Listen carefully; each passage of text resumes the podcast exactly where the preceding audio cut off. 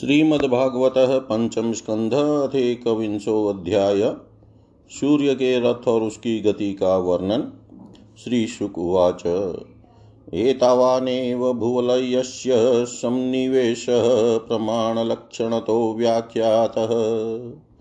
एतेन हि दिवो मण्डलमानं तद्विदः उपदिशन्ति यथा द्विलयो निष्पावादिनां ते अन्तरेणान्तरिक्षं तदुभयसन्धितम्।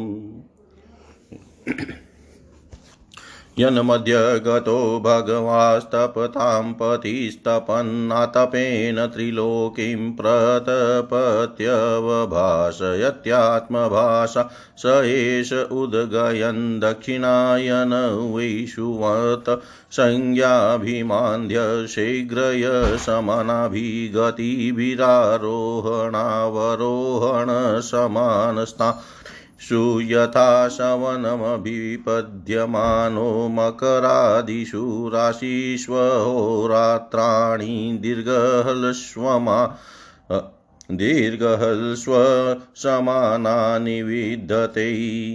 यदा मेषतुल्यो वतते तदोहोरात्राणि समानानि भवन्ति यदा वृषभादिषु पञ्चषु च राशिषु चरति तदान्येव वदन्ते सति स च मासि मासिकेका घटिका रात्रिषु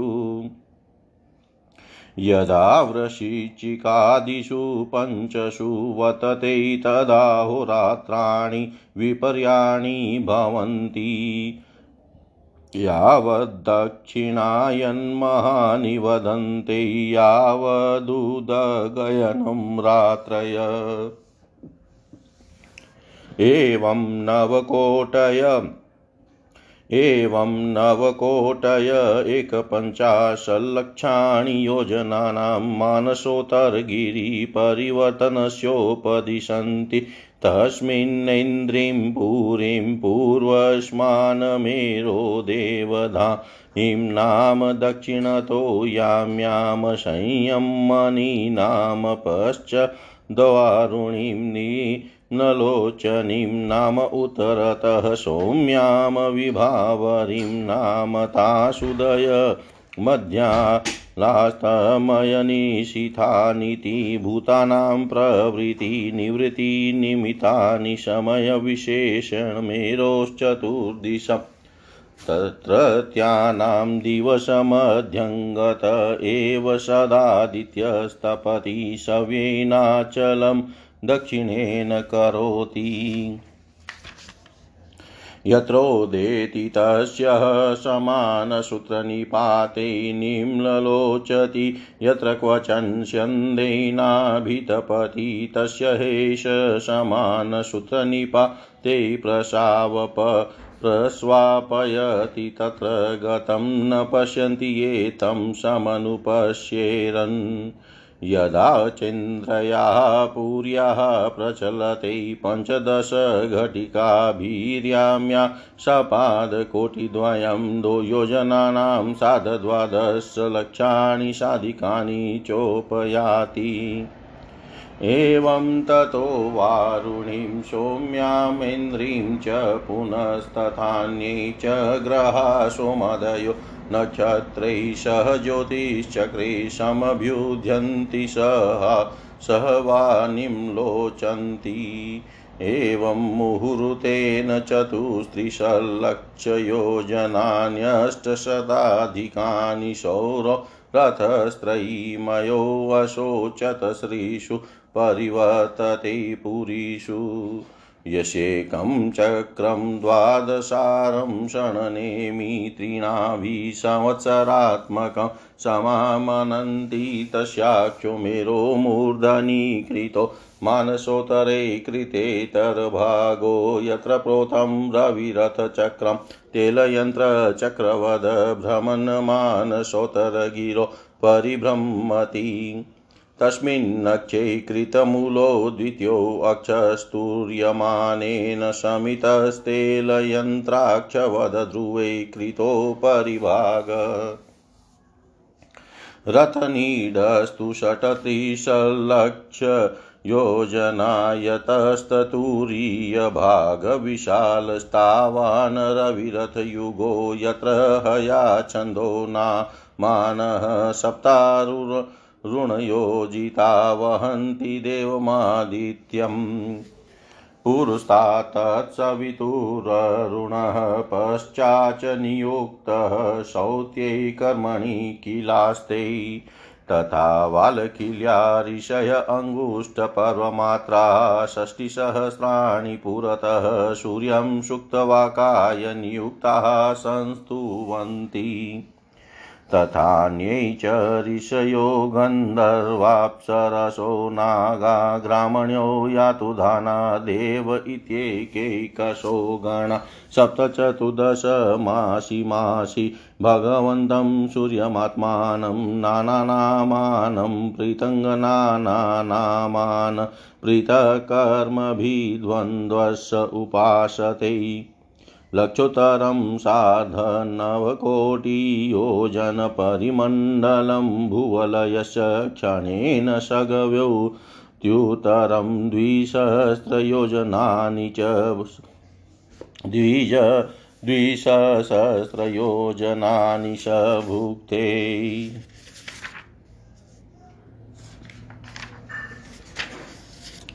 श्री सुखदेव जी कहते हैं, राजन परिमाण और लक्षणों के सहित इस भूमंडल का कुल इतना ही विस्तार है, सो हमने तुम्हें बता दिया। इसी के अनुसार विद्वान लोग ध्युलोक का भी परिमाण बताते हैं, जिस प्रकार चन्ना मट्टर आदि के दो दलों में से एक का स्वरूप जान लेने से दूसरे का भी जाना जा सकता है, उसी प्रकार भूलोक के परिमाण से ही ध्युलोक का भी परिमाण जान लेना चाहिए। इन दोनों के बीच में अंतरिक्ष लोक है, यह इन दोनों का संधि स्थान है। इसके मध्य भाग में स्थित ग्रह और नक्षत्रों के अधिपति भगवान सूर्य अपने ताप और प्रकाश से तीनों लोकों को तपाते और प्रकाशित करते रहते हैं। वे उत्तरायण, दक्षिणायन और विषुवत नाम वाली क्रमशः मंद शीघ्र और समान गतियों से चलते हुए समय अनुसार मकर आदि राशियों में ऊँचे, नीचे और समान स्थानों में जाकर दिन रात को बड़ा, छोटा या समान करते हैं। जब सूर्य भगवान मेष या तुला राशि पर आते हैं, तब दिन रात समान हो जाते हैं। जब वृष आदि पाँच राशियों में चलते हैं, तब प्रतिमास रात्रियों में एक एक घड़ी कम होती जाती है और उसी हिसाब से दिन बढ़ते हैं। जब वृश्चिक आदि पाँच राशियों में चलते हैं, तब दिन और रात्रियों में इसके विपरीत परिवर्तन होता है। इस प्रकार दक्षिणायन आरंभ होने तक दिन बढ़ते रहते हैं और उत्तरायण लगने तक रात्रियाँ। इस प्रकार पंडित जन मानसोत्तर पर्वत पर सूर्य की परिक्रमा का मार्ग नौ करोड़ इक्यावन लाख योजन बताते हैं। उस पर्वत पर मेरु के पूर्व की और इंद्र की देवधानी, दक्षिण में यमराज की संयम मणि पश्चिम में वरुण की निम्लोचनी और उत्तर में चंद्रमा की विभावरी नाम की पूरियाँ हैं। इन पुरियों में मेरु के चारों ओर समय समय पर सूर्योदय, मध्यान्ह, सायंकाल और अर्धरात्रि होते रहते हैं। इन्हीं के कारण संपूर्ण जीवों की प्रवृत्ति या निवृत्ति होती है। राजन जो लोग सुमेर पूर्व, सुमेरु पर रहते हैं, उन्हें तो सूर्यदेव सदा मध्यान्ह कालीन रहकर ही तपाते रहते हैं।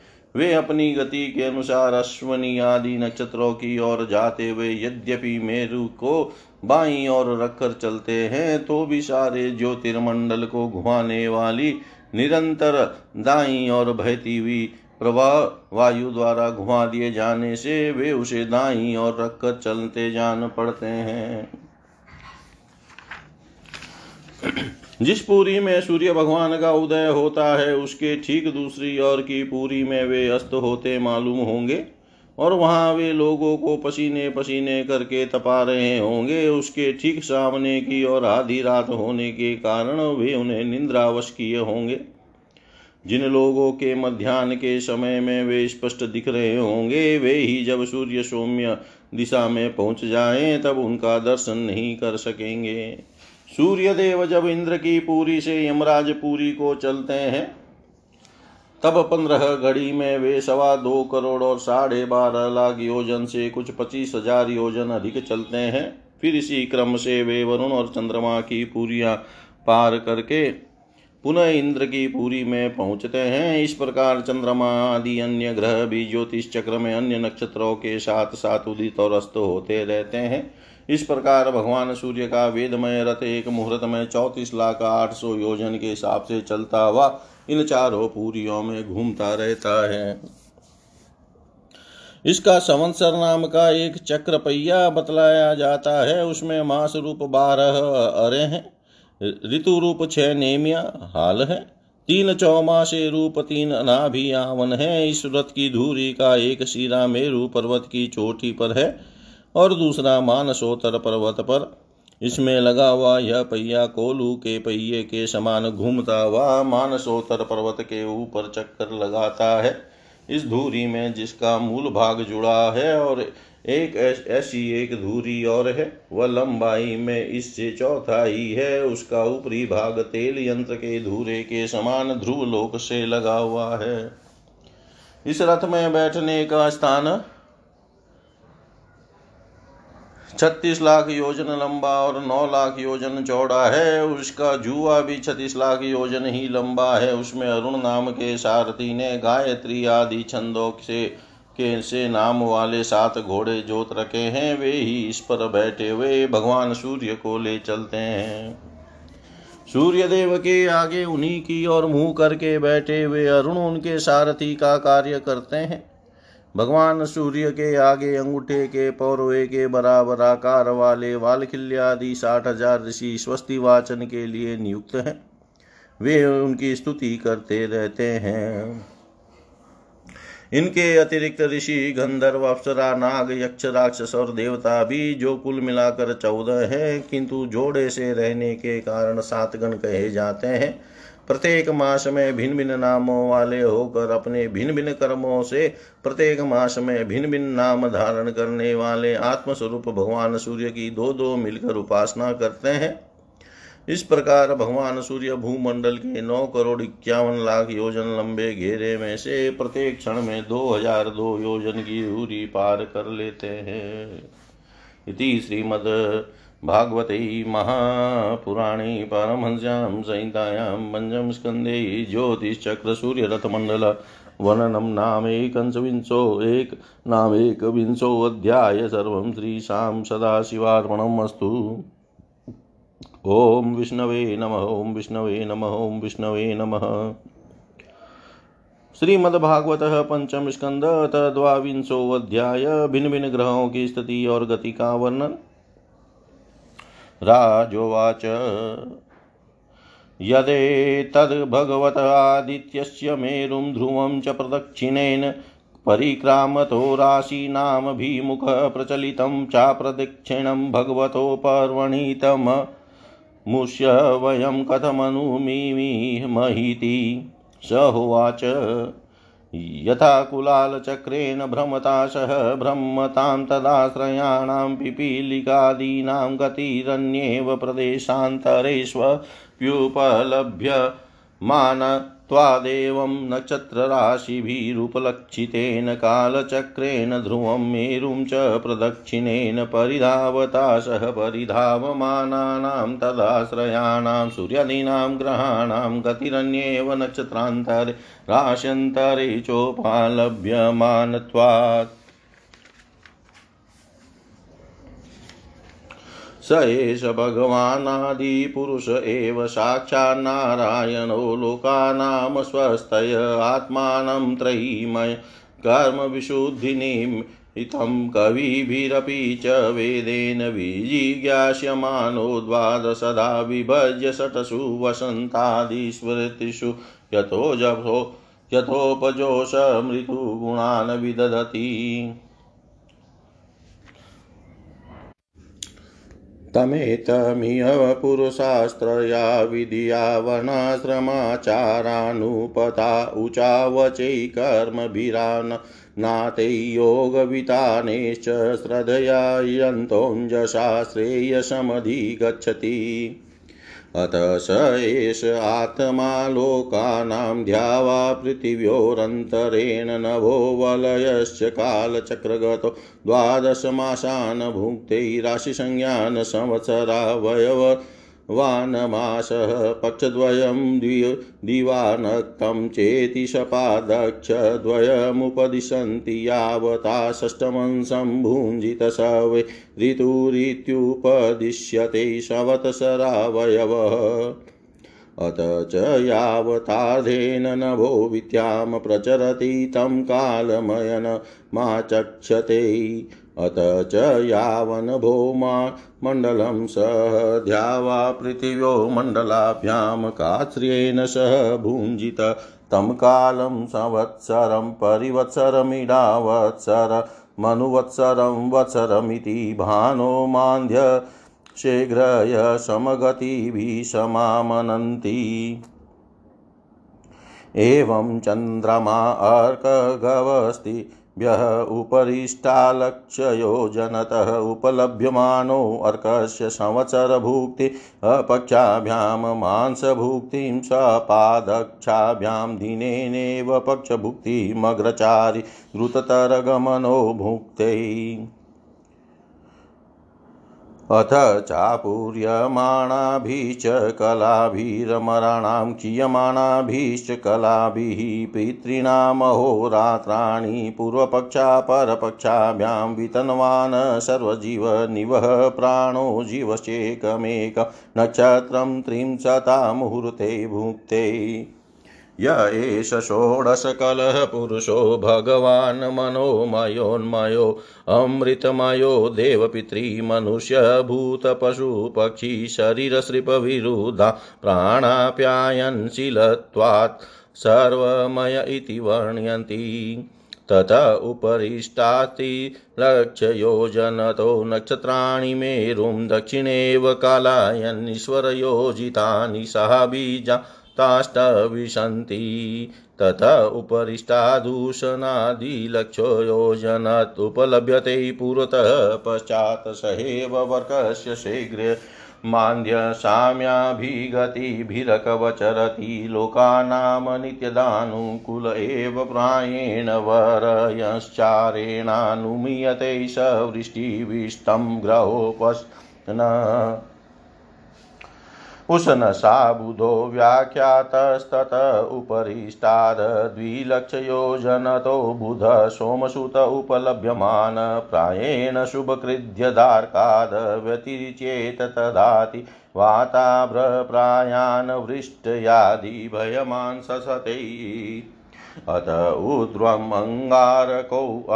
योजनलक्षत लक्षद्वितय उपलम्ब्यमान स्त्रीभिः स्त्रीभिः पक्षेरेकैकशो राशिन् द्वादशानुभुक्ते यदि न वक्रेणाभिवर्तते प्रायेणाशुभग्रहो अघंसंस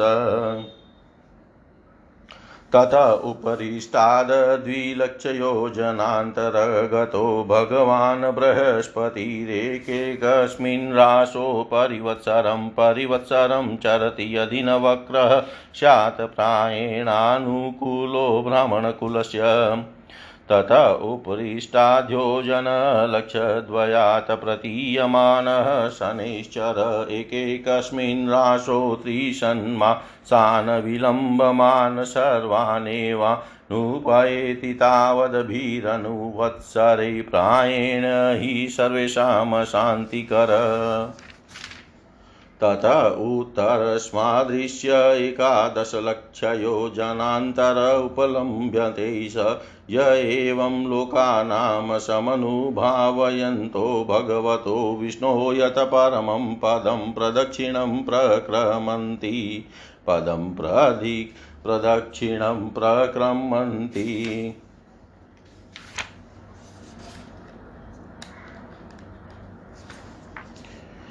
राजा परीक्षित ने पूछा भगवान आपने जो कहा कि यद्यपि भगवान सूर्य राशियों की ओर जाते समय मेरु और ध्रुव को दाई ओर रखकर चलते हैं मा, चलते मालूम होते हैं किंतु वस्तुतः उनकी गति दक्षिणावर्त नहीं होती। इस विषय को हम किस प्रकार समझें? श्री सुखदेव जी ने कहा, राजन, जैसे कुमार के घूमते हुए चाक पर बैठकर उसके साथ घूमती हुई चींटी आदि की अपनी गति उससे भिन्न ही है, क्योंकि वह भिन्न भिन्न समय में उस चक्र में भिन्न भिन्न स्थानों में देखी जाती है। उसी प्रकार नक्षत्र और राशियों से उपलक्षित काल चक्र में पढ़कर ध्रुव और मेरु को दाएँ रखकर घूमने वाले सूर्य आदि ग्रहों की गति वास्तव में उससे भी नहीं है, क्योंकि वे काल भेद से भिन्न भिन्न राशि और नक्षत्रों में देख पड़ते हैं। वेद और विद्वान लोग भी जिनकी गति को जानने के लिए उत्सुक रहते हैं, वे साक्षात आदि पुरुष भगवान नारायण ही लोकों के कल्याण और कर्मों की शुद्धि के लिए अपने वेदमय विग्रह काल को बारह मासों में विभक्त कर वसंत आदि छह ऋतुओं में उनके यथा योग्य गुणों का विधान करते हैं। इस लोक में वर्णाश्रम, धर्म का अनुसरण करने वाले पुरुष वेद त्रयी द्वारा प्रतिपादित छोटे बड़े कर्मों से इंद्रादि देवताओं के रूप में और योग के साधनों से अंतर्यामी रूप में उनकी श्रद्धा पूर्वक आराधना करके सुगमता से ही परम पद प्राप्त कर सकते हैं।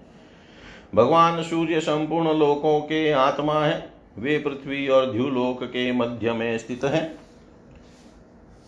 वे पृथ्वी और ध्युलोक के मध्य में स्थित आकाश मंडल के भीतर काल चक्र में स्थित होकर बारह मासों को भोगते हैं, जो संवत्सर के अवयव है और मेषादि राशियों के नाम से प्रसिद्ध है। इनमें से प्रत्येक मास चंद्रमान से शुक्ल और कृष्ण दो पक्ष का, पितृमान से एक रात और एक दिन का, तथा सौर मान से सवा दो नक्षत्र का बतलाया जाता है। जितने काल में सूर्य देव इस संवत्सर का छठा भाग भोगते हैं, उसका वह अवयव ऋतु कहा जाता है। आकाश में भगवान सूर्य का जितना मार्ग है, उसका आधा वे जितने समय में पार कर लेते हैं, उसे एक अयन कहते हैं। तथा जितने समय में वे अपनी मंद तीव्र और समान गति से स्वर्ग और पृथ्वी मंडल के सहित पूरे आकाश का चक्कर लगा लेते हैं। उसे अवान्तर भेद से संवत्सर, परिवत्सर इड़ा वत्सर अनुवत्सर अथवा वत्सर कहते हैं। इसी प्रकार सूर्य की किरणों से एक लाख योजन ऊपर चंद्रमा है। उसकी चाल बहुत तेज है, इसलिए वह सब नक्षत्रों में आगे रहता है। यह सूर्य के एक वर्ष के मार्ग को एक मास में, एक मास के मार्ग को सवा दो दिन में और एक पक्ष के मार्ग को एक ही दिन में तय कर लेता है। यह कृष्ण पक्ष में क्षीण होती हुई कलाओं से, पितृगण के और शुक्ल पक्ष में बढ़ती हुई कलाओं से, देवताओं के दिन रात का विभाग करता है। तथा तीस तीस मुहूर्तों में एक एक नक्षत्र को पार करता है। अनमय और अमृतमय होने के कारण यही समस्त जीवों का प्राण और जीवन है।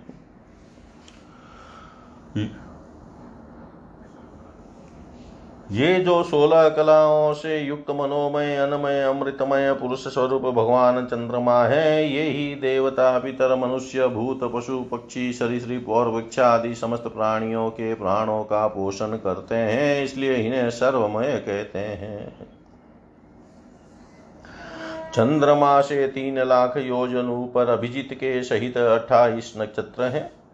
भगवान ने इन्हें काल चक्र में नियुक्त कर रखा है, अतः ये मेरु को दाई और रखकर घूमते रहते हैं। इनमें, इनसे दो लाख योजन ऊपर शुक्र दिखाई देता है। यह सूर्य की शीघ्र मंद और समान गतियों के अनुसार उन्हीं के समान कभी आगे, कभी पीछे और कभी साथ साथ रहकर चलता है।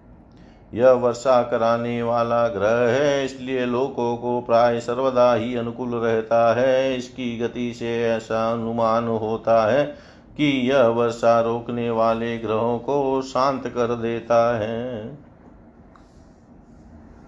शुक्र की गति के साथ साथ बुद्ध की भी व्याख्या हो गई। शुक्र के अनुसार ही बुद्ध की गति भी समझ लेनी चाहिए। यह चंद्रमा का पुत्र शुक्र से दो लाख योजन ऊपर है, यह प्राय मंगलकारी ही है। किंतु जब सूर्य की गति का उल्लंघन करके चलता है, तब बहुत अधिक आंधी, बादल और सूखे के भय की सूचना देता है।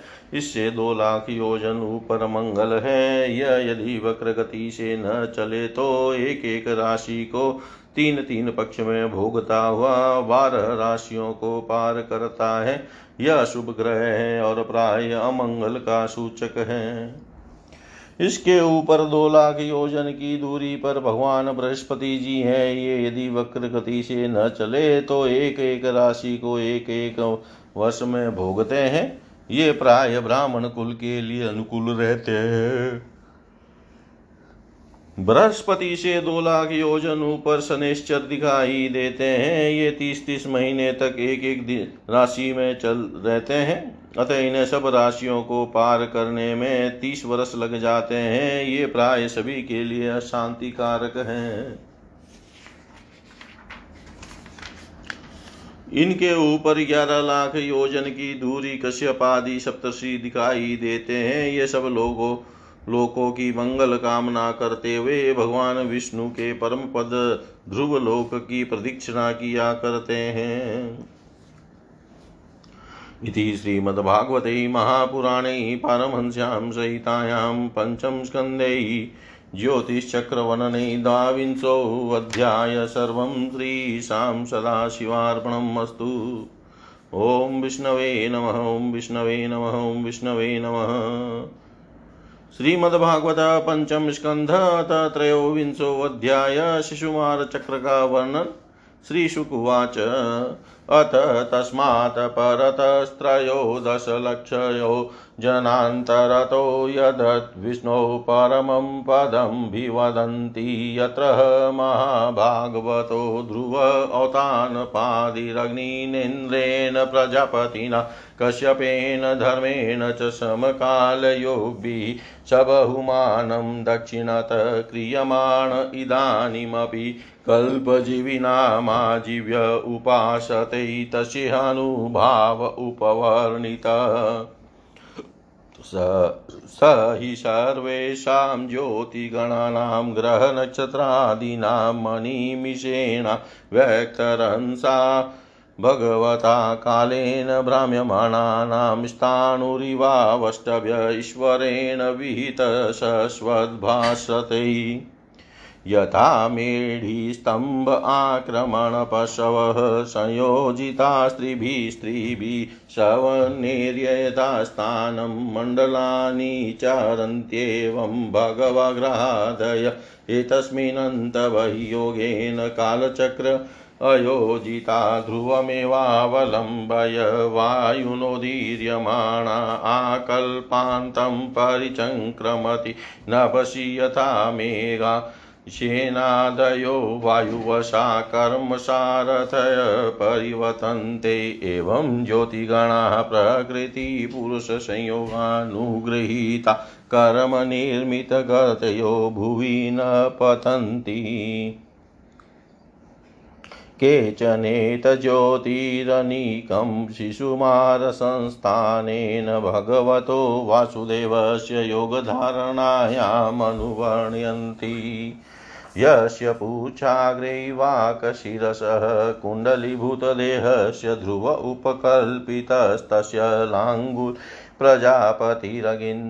प्रजापतिरगीन्द्रिन्द्रो धर्म इति पृचमूले, धाता विधाता च कटयां सप्तशय, तस्य दक्षिणावत कुण्डलीभूतशरीरस्य यान्युदगयनानि दक्षिणपार्श्वे तु छत्राण्युपकल्पयन्ति दक्षिणायनानि ऋतुसेव्यसव्ये यथा शिशुमारस्य कुण्डल कुण्डलाभोगसन्निवेशस्य पाशवयोरुभयोरप्यवयवाः समसङ्ख्या भवन्ति पृष्ठे त्वजविधीयाकाशगङ्गाचोदर पुनर्वसु पुष्यो दक्षिणा वामयो श्रोण्योराद्राश्लेषे च दक्षिण वामयो, पश्चिमयो, पादयोरो बीजितु जिधूतराषाढे दक्षिणवामयो नार्षिकयो यथा सख्यश्रवणा पूर्वाषाढे दक्षिणवामयो नासिको यो यथा संज्ञं श्रवणपूर्वाषाढे दक्षिणवामयो लोचनयोर्धिष्ठामूलं च दक्षिणवामयो कर्णयो गाधीन्यष्टः नक्षत्राणि दक्षिणानि, दक्षिणायनानि वामपार्श्ववङ्क्रीषु युञ्जित तथैव मृगशीर्षादीन्युदगयन्नानि दक्षिणपार्श्ववङ्क्रकृषु प्रातिलोम्येन प्रयुञ्जित शतभिषा ज्येष्ठे स्कन्दयो दक्षिणवामन वामयोऽन्यसेत उत्तराः उत्तराहनावगस्तिरधराहनो यमो मुखेषु चङ्गारकः शनेश्चर उपस्थे बृहस्पति ककुदी वक्षा वक्षस्यादित्यो हृदये नारायणो मनसि चन्द्रमा नाभ्यामुशनास्तन्नयोरश्विनो बुध प्राणापानयो राहुगलैकेतव सर्वाङ्गेषु रोमसु सर्वे तारागणा एतद्वुरेव भगवतो विष्णो सर्वदेवतामयं रूपमहरः, सन्ध्यायां प्रयतो वाग्यतो निरीक्षिमा। उपतिष्ठेत नमो ज्योतिलोकाय कालाय नाया निमिषा पतये महापुरुषायाधिभिः इति विधि महापुरुषायाभिधीमहीति ग्रहक्षतारामयमाधिदेवकं पापाहं मन्त्रकृतां त्रि पापापहं मन्त्रकृतां त्रिकालकं नमस्यतः स्मरतो वा त्रिकालं नश्ये तत्कालजमाशु पापं नश्ये तत्कालजमाशु पापम् श्री सुखदेव जी कहते हैं, राजन, सप्तर्षियों से, तेरह लाख योजन ऊपर ध्रुव लोक है, इसे भगवान विष्णु का परम पद कहते हैं। यहाँ उतान पाद के पुत्र परम भगवत भक्त ध्रुव जी विराजमान है। अग्नि, इंद्र, प्रजापति, कश्यप और धर्म, ये सब एक साथ अत्यंत आदर पूर्वक इनकी प्रदक्षिणा करते रहते हैं। अब भी कल्प पर्यंत रहने वाले लोग इन्हीं के आधार स्थित स्थित हैं। इनका इस लोक का प्रभाव हम पहले चौथे स्कंद में वर्णन कर चुके हैं। सदा जागते रहने वाले अव्यक्त गति भगवान काल के द्वारा जो ग्रह नक्षत्र आदि ज्योतिर्गण निरंतर घूमते, घुमाए जाते हैं, भगवान ने ध्रुव लोक को ही उन सबके आधार स्तंभ रूप से नियुक्त किया है। अतः यह एक ही स्थान में रहकर सदा प्रकाशित रहते हैं। सदा प्रकाशित होता है। जिस प्रकार दाएँ चलाने के समय अनाज को खूंदने वाले पशु छोटी, बड़ी और मध्यम रसी में बंध कर, क्रमशः निकट दूर और मध्य में रहकर खंबे के चारों ओर मंडल बाँध कर घूमते रहते हैं। उसी प्रकार सारे नक्षत्र और ग्रह गण बाहर भीतर के क्रम से इस काल चक्र में नियुक्त होकर ध्रुव लोक का ही आश्रय लेकर वायु की प्रेरणा से कल्प के अंत तक घूमते रहते हैं। जिस प्रकार मेघ और बाज आदि पक्षी अपने कर्मों की सहायता से वायु के अधीन रहकर आकाश में उड़ते रहते हैं, उसी प्रकार ये ज्योतिर्गण भी प्रकृति और पुरुष के संयोग वश अपने अपने कर्मों के अनुसार चक्कर काटते रहते हैं, पृथ्वी पर नहीं गिरते। कोई कोई पुरुष भगवान की योग माया के आधार पर स्थित इस ज्योतिष चक्र का शिशुमार सुंस के रूप में वर्णन करते हैं। यह शिशुमार कुंडली मारे हुए हैं और इसका मुख नीचे की ओर है। इसकी पूंछ के सिरे पर ध्रुव स्थित है। पूंछ के मध्य मार्ग में पूछ पूंछ के मध्य भाग में प्रजापति अग्नि, इंद्र और धर्म है। पूंछ की जड़ में धाता और विधाता है। इसके कटी प्रदेश में सप्तषि है। यह शिशुमार, दाहिनी और को सिकुड़ कर कुंडली मारे हुए हैं। ऐसी स्थिति में अभिजीत से लेकर पुनर्वसु पर्यंत जो उत्तरायण के चौदह नक्षत्र हैं, वे इसके दाहिने भाग में हैं और पुष्य से वे बाएँ भाग में हैं। लोक में भी जब शिशुमार कुंडलाकार होता है, तब उसके दोनों ओर के अंगों की संख्या समान रहती है। उसी प्रकार यहाँ नक्षत्र संख्या भी समानता है। इसकी पीठ में अजय भी थी। मूल पूर्वाषाढ़ा और उत्तराषाढ़ा नाम के तीन नक्षत्रों का समूह है।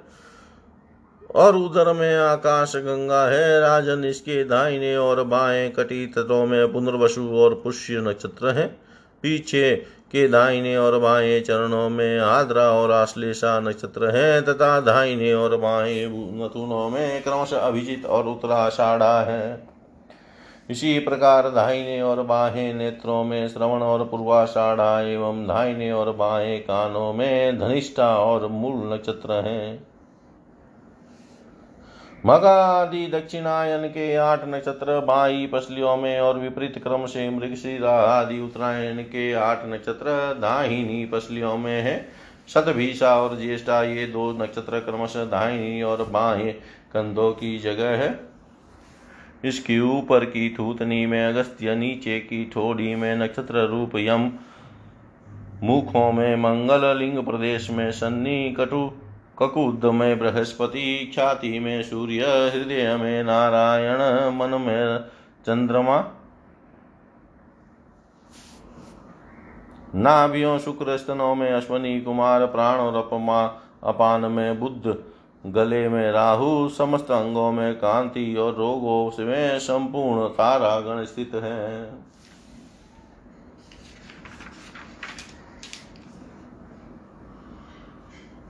राजन यह भगवान विष्णु का सर्वदेवमय स्वरूप है। इसका नित्य प्रति सायंकाल के समय पवित्र और मौन होकर दर्शन करते हुए चिंतन करना चाहिए। तथा इस मंत्र का जप करते हुए भगवान की स्तुति करनी चाहिए।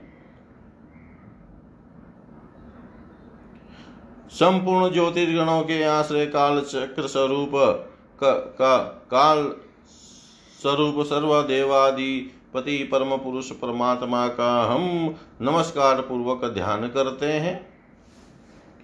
ग्रह नक्षत्र और ताराओं के रूप में भगवान आदि देवी के रूप प्रकाशित हो रहा है। वह तीनों समय उपयुक्त मंत्रों का जप करने वाले पुरुषों के पाप नष्ट कर देता है। जो पुरुष प्रातः मध्यान्ह और सायं तीनों काल उनके इस आदि देविक स्वरूप का नित्य प्रति चिंतन और वंदन करता है उसके समय। उस समय किए हुए पाप तुरंत नष्ट हो जाते हैं। इति श्रीमद्भागवते महापुराणे पारमंस्यां सहितायां पञ्चमस्कन्धे शिशुमारसंस्थावनं नाम त्रयोविंशोऽध्याय सर्वं श्रीशां सदाशिवार्पणम् अस्तु। ॐ विष्णवे नमः, ॐ विष्णवे नमः, ॐ विष्णवे नमः।